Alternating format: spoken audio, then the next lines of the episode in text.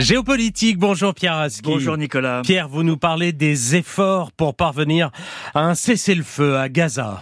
Dans un contexte toujours plus tragique, la seule note d'optimisme relatif est que les discussions se prolongent autour d'un cessez-le-feu à Gaza.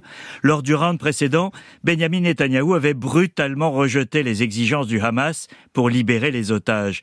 Cette fois, après une rencontre à Paris vendredi entre les chefs des services de renseignement américains, israéliens, égyptiens et qataris, un cadre global d'accord a été esquissé.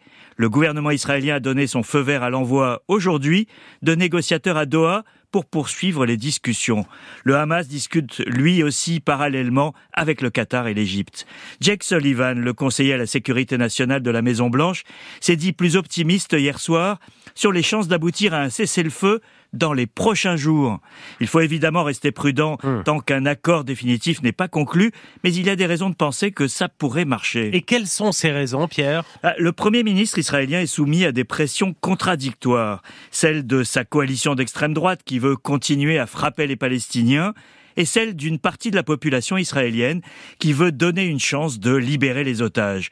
La société est divisée. Samedi soir, Tel Aviv a connu sa plus grande manifestation en faveur d'élections anticipées. À ce climat de division, il faut ajouter la position américaine qui, pas à pas, se durcit face au bulldozer Netanyahou.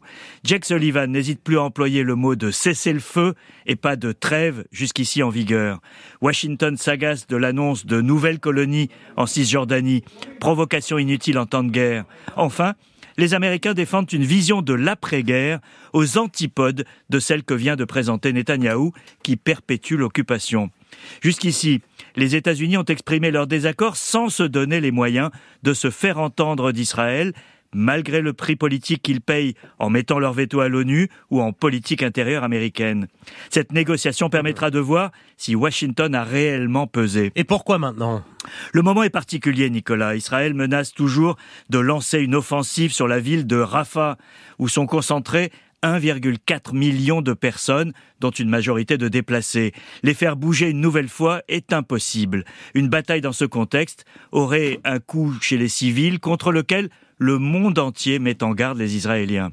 La situation humanitaire est déjà au-delà du stade critique. L'aide n'arrive pas en quantité suffisante et cela provoque des émeutes, une insécurité qui empêche les secours d'aller aux plus fragiles. Dernier point, le ramadan commence dans à peine deux semaines autour du 10 mars. Un cessez-le-feu, sans doute pour une durée de six semaines, permettrait de soulager les civils, de baisser la tension régionale pendant le mois de fêtes religieuses, mais aussi de libérer otages et prisonniers attendus des deux côtés. Netanyahou a prévenu hier qu'en cas de trêve, ça ne fera que retarder l'offensive sur Rafah, pas question d'y renoncer. Il est toujours difficile d'arrêter une guerre, mais si cette occasion est manquée, ça sera une tragédie désastreuse, tant humainement que politiquement.